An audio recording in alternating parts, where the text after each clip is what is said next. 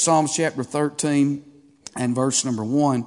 The Bible says, How long wilt thou forget me, O Lord, forever? How long wilt thou hide thy face from me? How long shall I take counsel in my soul, having sorrow in my heart daily? How long shall my enemy be exalted over me? Consider and hear me, O Lord my God. Lighten mine eyes, lest I sleep the sleep of death. Lest mine enemies say, I have prevailed against him, and those that trouble me rejoice when I am moved.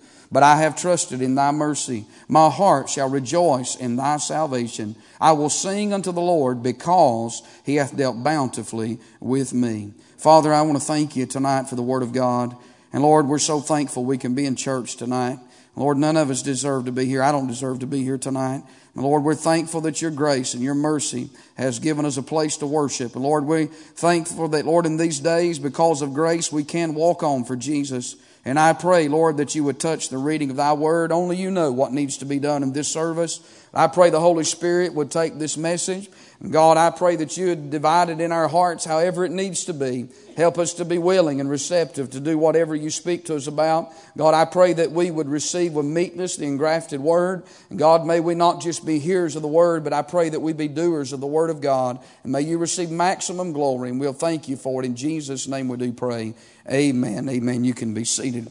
I'm preaching through the book of Psalms as the Lord allows me to on Wednesday nights. And, uh, but as I come to Psalms chapter number 13, this is a psalm that uh, I have preached many, many times in different places. And I am quite certain I have preached it here some, at some point in some time. But here in Psalms chapter number 13, I want you to notice that this is a psalm of David. And in this psalm here, I want you to see in verse number one and verse number two that David has a real problem. Now, this is a time in David's life when uh, no doubt he is probably on the run from Saul or Absalom, but we're not certain of that time uh, when David is running. But nevertheless, it's quite clear in verse number one in verse number two that David has a problem. And the problem is, one of the problems is, is that David is basing everything around him on how, on his feelings. Amen. And I want to stop and say tonight, you cannot make decisions and you cannot live your life based on the way that you feel. Amen.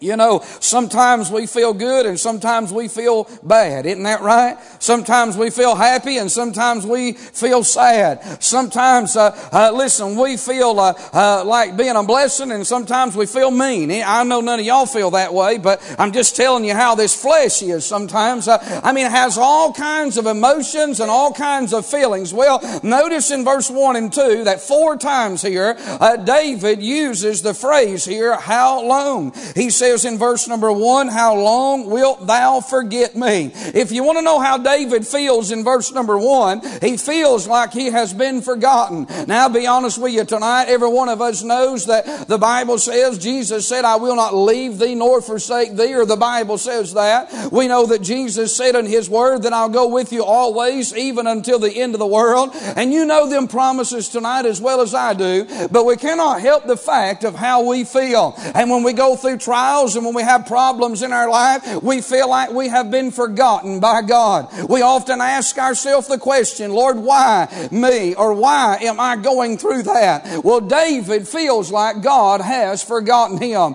Then secondly, not only does David feel forgotten, but notice what else he said in verse number one. He said, uh, he said, how long wilt thou forget me, O Lord, forever? How long wilt thou hide thy face from me? David not only feels like God has forgotten forgotten him, but he feels like God has forsaken him. He feels like God has turned his face away from him. He feels like God is no longer looking in his direction. You know, sometimes that's the way problems will make you feel. You'll be grinding through something. You'll just be trying to get through some storm or through some trial, and you'll feel like God is nowhere to be found. That He has stepped out of your problem. That He has left, left you to handle your situation all by yourself. Even though we know that's not a reality, but yet our flesh makes us feel like we have been forsaken by God. And I'll tell you, God will not forsake us, will He?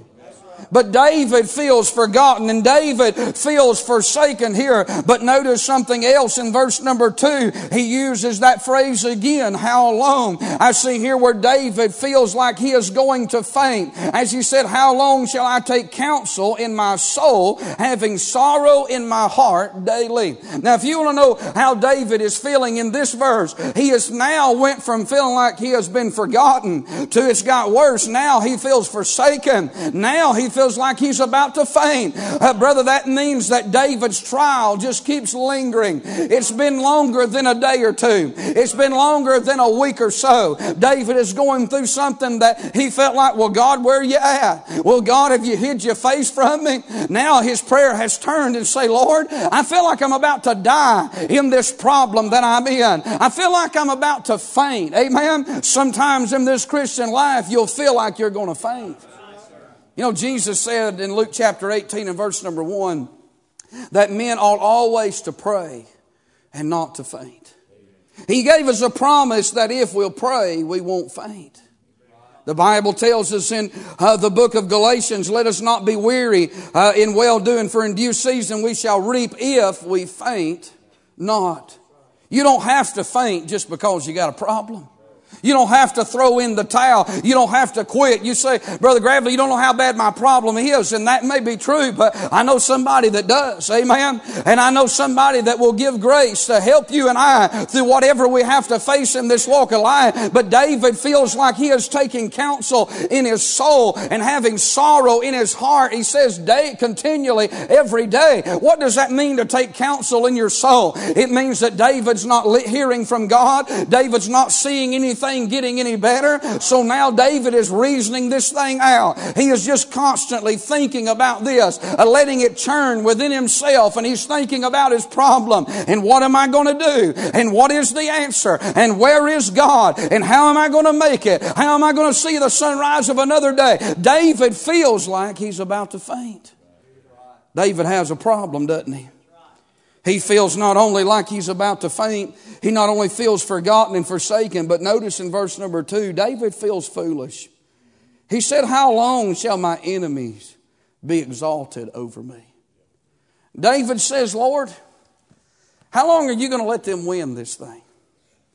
How long are you going to let them be exalted over me?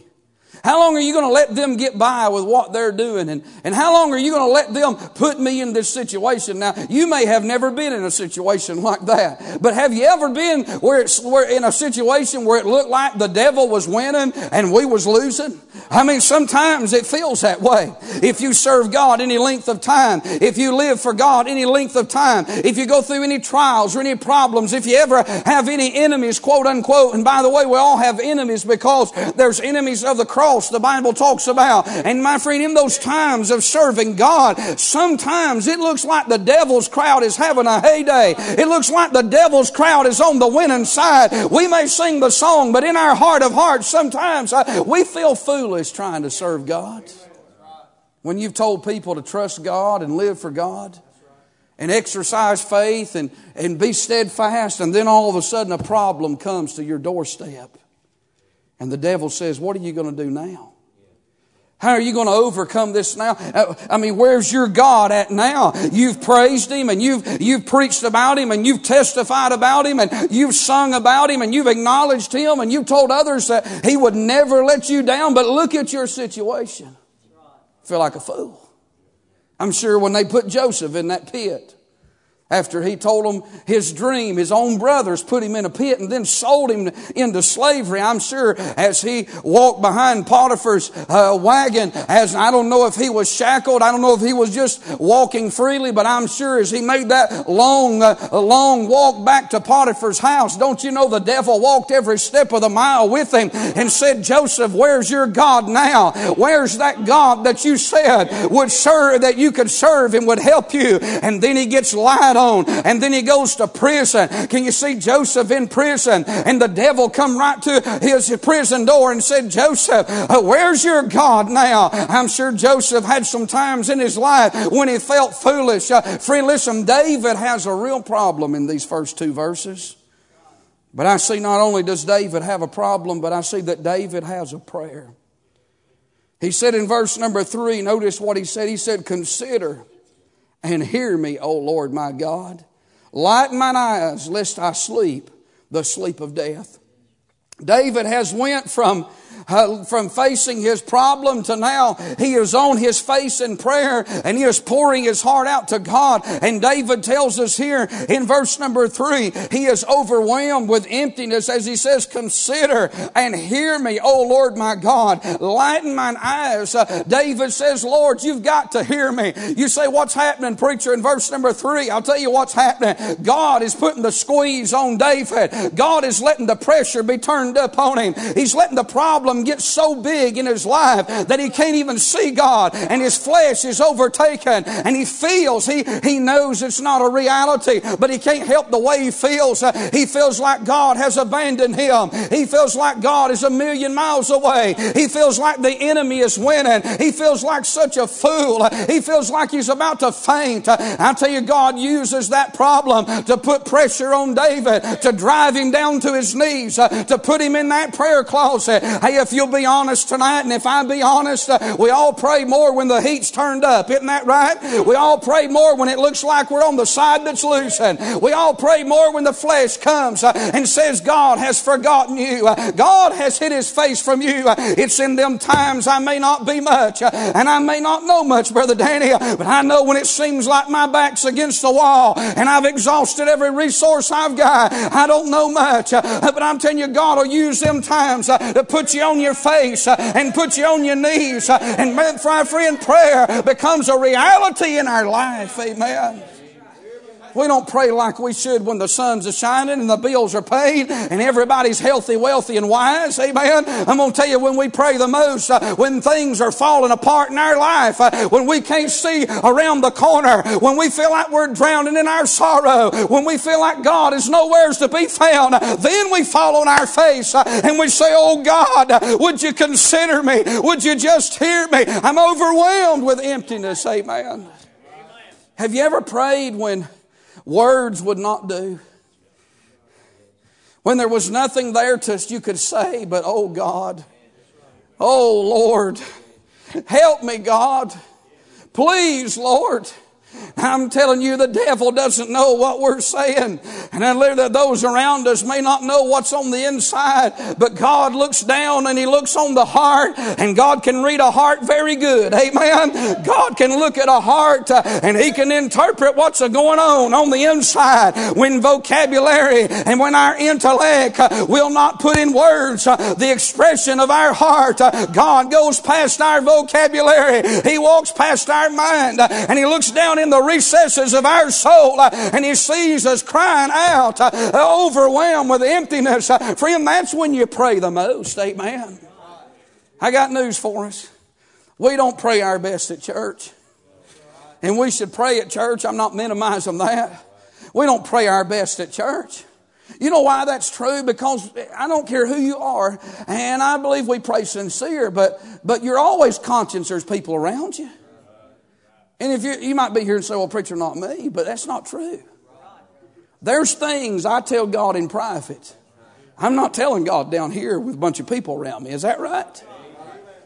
I mean, that's just the way we are. We're, we're, and I don't think there's nothing wrong with that. But I want to tell you, when you're still away somewhere, and when you feel like the clouds are hovering low, and it drives you to your knees, and you're overwhelmed with emptiness, uh, you're not concerned about praying a pretty prayer. We're not concerned about long, elegant speech. Uh, I tell you, we're just concerned about one thing. That's the getting hold of the horns of the altar and saying, "Dear God, would you look down upon me? Would you consider me, oh Lord?" David's overwhelmed with emptiness. Uh, I see here that David's overwhelmed uh, uh, with emotions as he said, lest I sleep the sleep of death. Now I promise you this. David's not dying in verse number three. We know that, don't we? But he feels like he's dying. He feels like he's dying. And he tells God, Oh God, I, I'm going to sleep the sleep of death. Lord, if you don't answer me, if you don't hear me, God, I'm going to die in this mess I'm in. You know, sometimes God has to let us get that desperate. God has to let us get to that point, not just in service, not just as a saint, but hey, if there's a sinner here tonight, you got to get to that point too. Amen. You got to get to the point under old time Holy Ghost conviction where you just junk your pride, junk your religion, junk what everybody else thinks about you and say, hey, if I don't get saved, I'm going to hell. I'm going to die in my sins. That makes you a good candidate for salvation, friend. When you get past yourself, uh, and you and I, when we get past ourselves, uh, then God can do something in our life. There's not a lot of agonizing in prayer anymore. We need it again. I ask you a question that I ask myself. When's the last time we agonized with God? Jesus, before the cross, he agonized in the Garden of Gethsemane.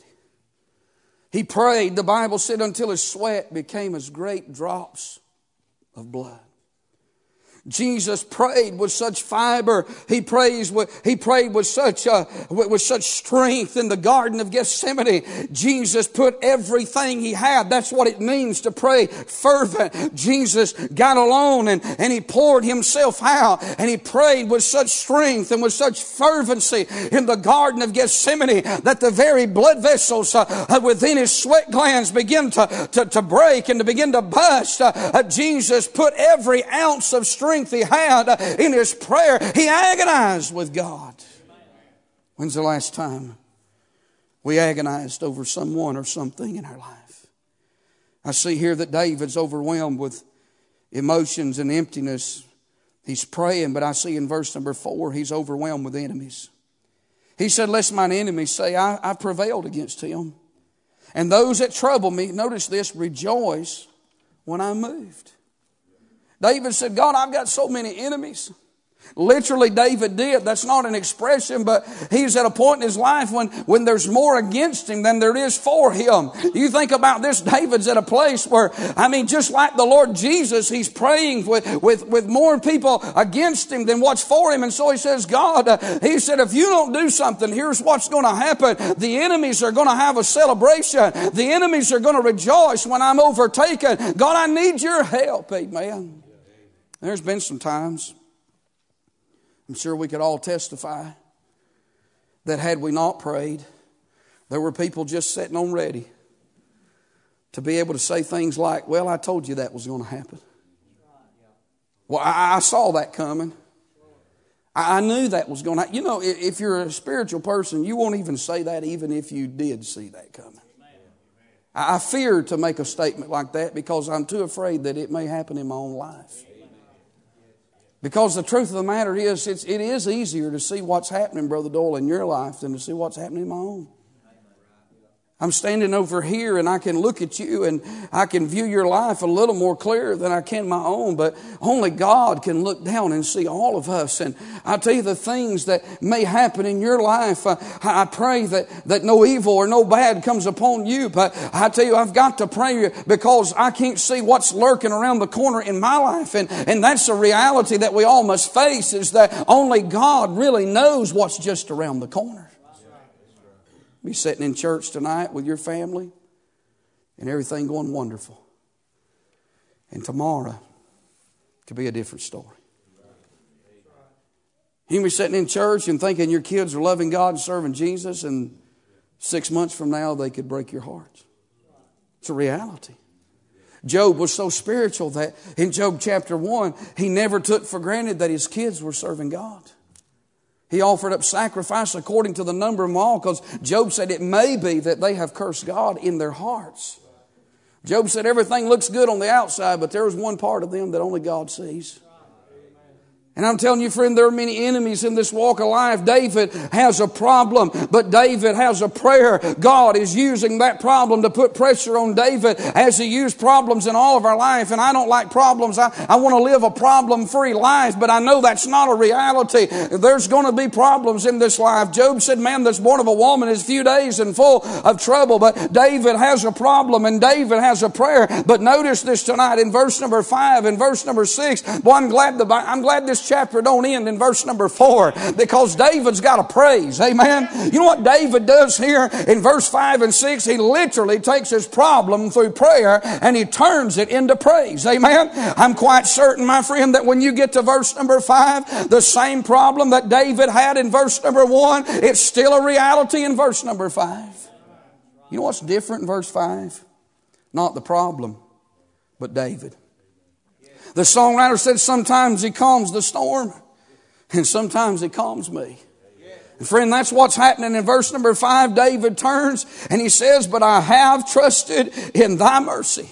David says, My heart shall rejoice in thy salvation. He said, I will sing unto the Lord because he hath dealt bountifully with me. David looks back through his life and David says to himself, This problem is so big and it's so bad that I feel like God has forsaken me and forgotten me. I'm overwhelmed with emptiness and enemies. I can't sleep at night and I feel like I'm about to die. But David said, I'll tell you what I'm going to do. I'm going to look back at my life and I'm going to see some other times when I was in this same type of situation. And I remember back then when I trusted in His mercy. I remember back then when it looked like the devil had me, when it looked like there was no way out. So you know what David does? Uh, when he can't find any security in the present, he looks back to the past. Uh, he finds a place uh, where the God of the good times proved to still be God of the bad times. And David finds a reason to go ahead and praise Him. Hey friend, if you don't feel too secure right now, why don't you look back? Has God ever answered a prayer for you? Has God ever taken care of you? Has it ever looked like the devil was winning and you was forgotten and forsaken? Have you ever felt foolish, uh, but you fell on your knees and you prayed? Uh, and God somewhere, uh, some way, and somehow He pushed all of hell back. He parted the waters in your life and He made a way for you to come through. Amen. Friend, that's where security is. Uh, I'm telling you tonight we could testify. I'm telling you, listen, you think about some of the prayers uh, God's answer to pay bills. Uh, you think about times when the children wasn't healthy and you prayed and God healed them. Amen. You think about when it looked like you was going to lose your job, but you prayed and God let you keep your job or He gave you a better job. I'm just talking about God is able. If you can can't trust now, look back there and trust then. Amen. David said, I'm praising him with some security, not from the present, but from the past. You see, your problem today may look big, but when you start looking back in the past and see how faithful God's been, that problem's not as big as you think it is. He praised him with security. And then I see here David praised him with sincerity. Notice what he said in verse number uh, five. He said, My heart shall rejoice in thy salvation. I circled that word, or those two words, my heart. Because I think the entire psalm, and this is just my personal belief, I think in the I think the entire psalm, I think God is driving David to them two words. He's driving David to his heart.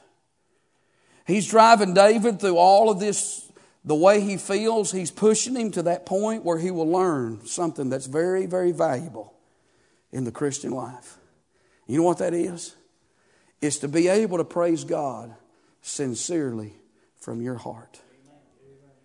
And what I'm saying by that is, if we be honest, sometimes we praise Him just because it's the right thing to do. Amen. But I tell you where real, sin, and I'm not saying we're not sincere in those other times, but where real, when you know somebody is sincerely praising God, I'm going to tell you when that is. When they got more problems than they can count. When they got more enemies than they can face. But yet through all of that, they don't get up and say, poor, poor old me. They don't get up and give the devil any credit. Oh no, but through it all, you know what they do? They give God the praise.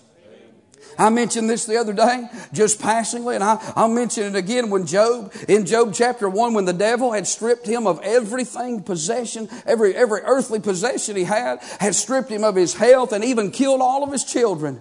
Job rose up out of the ashes and never one time mentioned the devil's name, but he gave the Lord the praise. As he said, the Lord giveth and the Lord taketh, and blessed be the name of the Lord. Friend, that's praising God from your heart. Amen. That's praising God not not on what you can see, but on what you can't see. Amen. That's rising up from the ashes and saying, God, my life looks like a mess and I feel foolish right now and it looks like the enemy's winning and it looks like I'm a losing, but I'm just going to go ahead and I'm just going to give you glory anyway. I'm just going to praise you anyway. Oh, Brother Mays Jackson said anything less than a slaughter or to be counted a blessing anyway. I'm telling you, friend, the fact that I'm not in hell, the fact that you're not in hell, the fact that all of us are sitting in church on a Wednesday night, saved by the good grace of God, that ought to be enough uh, to throw our head back and our hands up and say, Dear God, thank you. Thank you a thousand times over for just being good to somebody like me.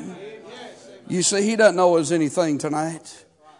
And he praised him with sincerity. And then I want to say this he praised him in verse 6 with a song. He said, I will sing unto the Lord. Can you imagine David singing in a time like this? Those around him had to look at him and say, David, what are you singing about? I think about that psalm where the Bible says that by the rivers of Babylon we sat down and we hung our harps on the willows. And we said, How can we sing the Lord's song in a strange land? Do you know that's exactly what they should have done in captivity? They shouldn't have hung their harps on the willows. They were taken into captivity. And instead of singing, they hung their. I think the worst captivity they had was not when Babylon took them in, but when they hung their harps on the willows. Because they, in essence, they gave up and they lost their song. He said, But preacher, they had been taken into captivity, but I wonder what kind of a witness that would have been. I wonder what kind of testimony it would have been if them million and a half Jews would have walked through Babylon playing their harps and singing glory to God, to Jehovah.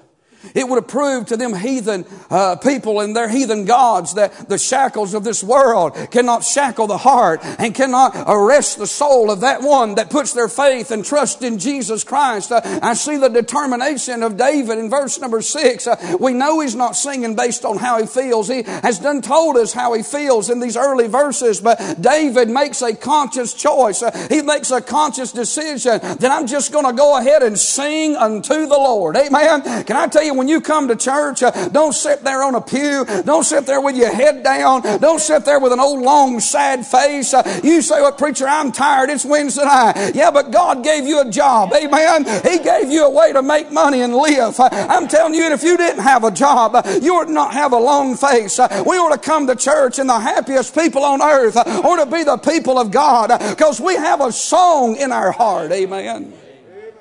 We will not have to ask the congregation to sing. We ought to want to sing. Amen. You've heard me say it many times, Brother Ed Blue said every bird sings but a buzzard. Amen. And we ought to come to church and lift our voice up and magnify God. Our testimonies ought to be an encouragement, not a discouragement.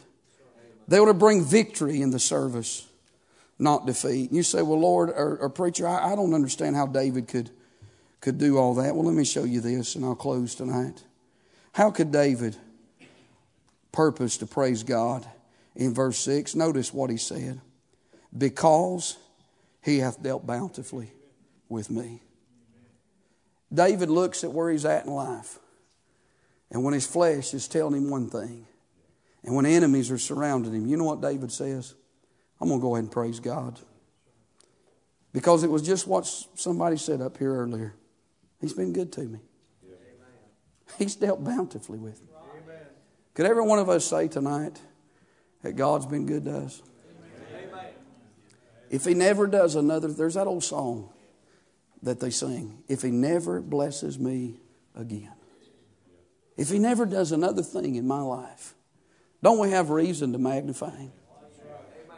I tell you, I, I want to see God. I believe, I believe we're this close to having revival. I really do believe that.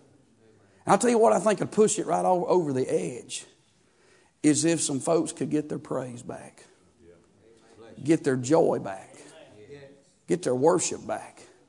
I'll tell you what pushed this thing right over the edge. You know why the early church had power? I mentioned this Sunday because the early church had a burden. But I'll tell you what goes along with that burden. The early, the early church had a song, didn't they? Y'all remember when people came to church fired up ready for church? Remember when they sat on the front rows, preachers did, and they was fired up to, pre- to, to preach and to, to ag the preacher on, to ag the singers on? I'm telling you, shouting ought to be the norm in the house of God. Isn't that right? Now we have a generation that, that doesn't know anything about that. And I'm talking about the reality of God's presence, but I want to tell you how the presence of God comes is when we magnify the Lord. When we lift His name up, He, he, he, he blesses that. Because God inhabits the praise of His people. I say it like this, and we'll have a song. Nobody wants to go to a house that they're an unwanted guest. Isn't that right? Nobody wants to go to a party where nobody. I walked in a place the other day, and, and, and I don't think nobody meant it this way. It was just the way it happened. I walked in a place, and everybody around there turned and looked. You ever had that happen to you? And I was looking at myself, and I thought, okay, if I got egg on my face, or what's happened? You know, am I growing another head or something here? Everybody just looked, and boy, I felt uncomfortable. I want to get out of there. How do you think the Lord feels in some of our churches? What we call worship services. They're so sad, they're so solemn, they're so dry, and they're so dead. And we ought to, we ought to always be ready to do this. That don't cost me nothing. We ought to always be ready to say amen. Hallelujah. Praise God. Don't say awesome. Somebody say amen. That's right. I don't even like, I don't like that word. Don't use worldly. Say amen. Praise God. Bless the Lord, oh my soul. Hallelujah. Glory to God in the highest. Don't that do something for you? Thank you, Lord. Thank you, Jesus. God, you've been good to us. We magnify you. Lord, we glorify you. Can you amen that? We lift your name up. We exalt you, oh Lord. You're higher than the highest. You're holier than all the holiest. You're righteous and you're true. To Him be glory and power and honor and majesty. Bless His holy name. We lift Him up. Isn't that right? I'm telling you, He's worthy. He's worthy to be praised. I'm going to tell you something. That don't just work at church. That works at 3 o'clock in the morning. That works at 5 o'clock in the morning. That works at 6 o'clock at night. That works by your bedside. How to work, how to work in the bathroom floor. Amen. With the door shut. You say, preacher, it's that good. Amen. This should only be an extension of what we do every day of our life. So we stand tonight. The question is not do we have a problem? Everybody's got problems. Do we have praise? You can take your problem and you can turn it into praise tonight. While we sing, if you need to come, what page are we going to sing, brother? 107 tonight while we sing. Would you come?